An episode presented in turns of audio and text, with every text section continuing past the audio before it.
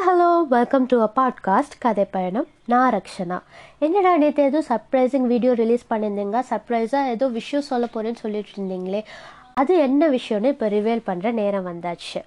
இந்த எபிசோட் பொன்னியின் செல்வன் நாவலோட introduction episode என்னது? பொன்னியின் செல்வனா? நிறையா பேர் சொல்லியிருக்காங்களே. ஆமாங்க நிறையா பேர் சொல்லியிருக்காங்க. அதில் என்ன இருக்குது ஒவ்வொருத்தவங்க வேறு வேறு கண்ணோட்டத்தில் படிச்சிருப்பாங்க. நான் வேறு கண்ணோட்டத்தில் படிச்சிருப்பேன். அவங்களுக்கு வேறு டேஸ்ட்டாக இருக்கும் என் எனக்கு வேறு டேஸ்ட்டாக இருக்கும் என்னோட டேஸ்ட் எப்படின்னு நீங்கள் கேட்டு பார்த்தா தானே தெரியும்.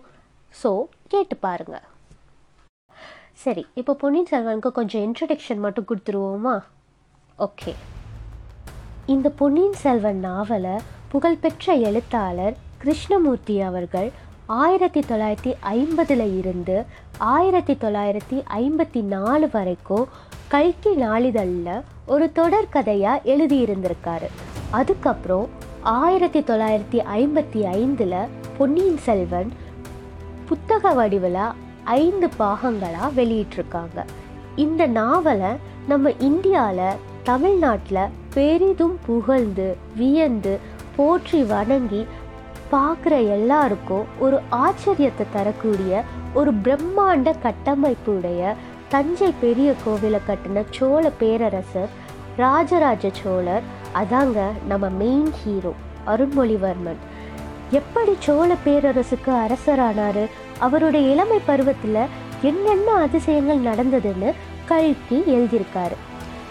நீங்கள் நோட் பண்ணீங்களா? பொன்னியின் செல்வன் நாலு வருஷமா நாளிதழில் தொடர்கதையாக வந்திருக்கு. இது ஒன்றும் சாதாரண விஷயம்லாம் இல்லைங்க.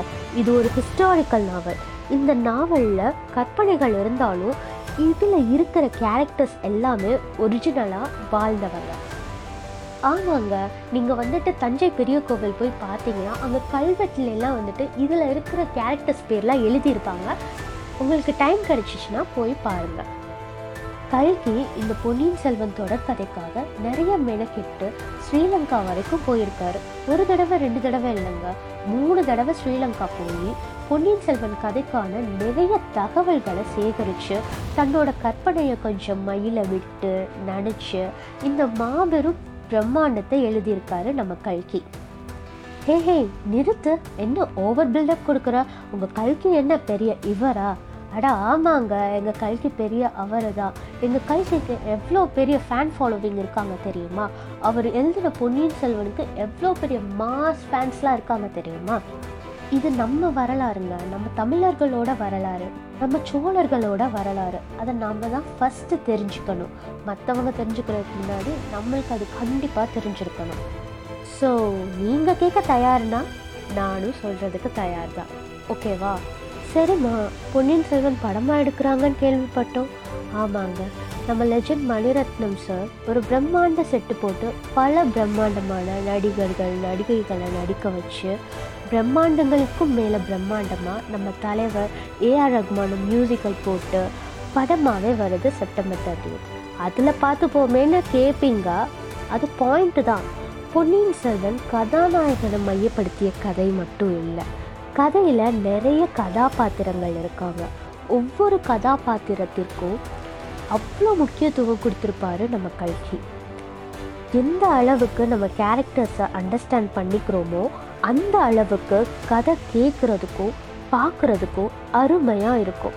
நான் இந்த நாவலை கட்டிங் ட்ரிம்மிங்லாம் பண்ண மாட்டேன். கல்கியோட சம்பவம் எல்லாமே அப்படியே இருக்கும். நான் இந்த நாவலை எல்லோருக்கும் புரியணும். வேர்ல்டு வைடு கல்கியோட பொன்னியின் செல்வனை கொண்டு போய் சேர்க்கணும்னு நினைக்கிறேன். ஸோ பொன்னியின் செல்வன் பாட்காஸ்ட் ரெண்டு லாங்குவேஜ் தமிழ் அண்ட் இங்கிலீஷில் ரிலீஸ் பண்ணுறேன் நம்ம ஸ்டோரி ஸ்டைல் எப்படி இருக்குன்னு கேட்டுட்டு காமெண்ட் பண்ணுங்கள் எக்ஸைட்டிங்காக இருக்கே. சரி சரி. Bye thanks for listening and supporting me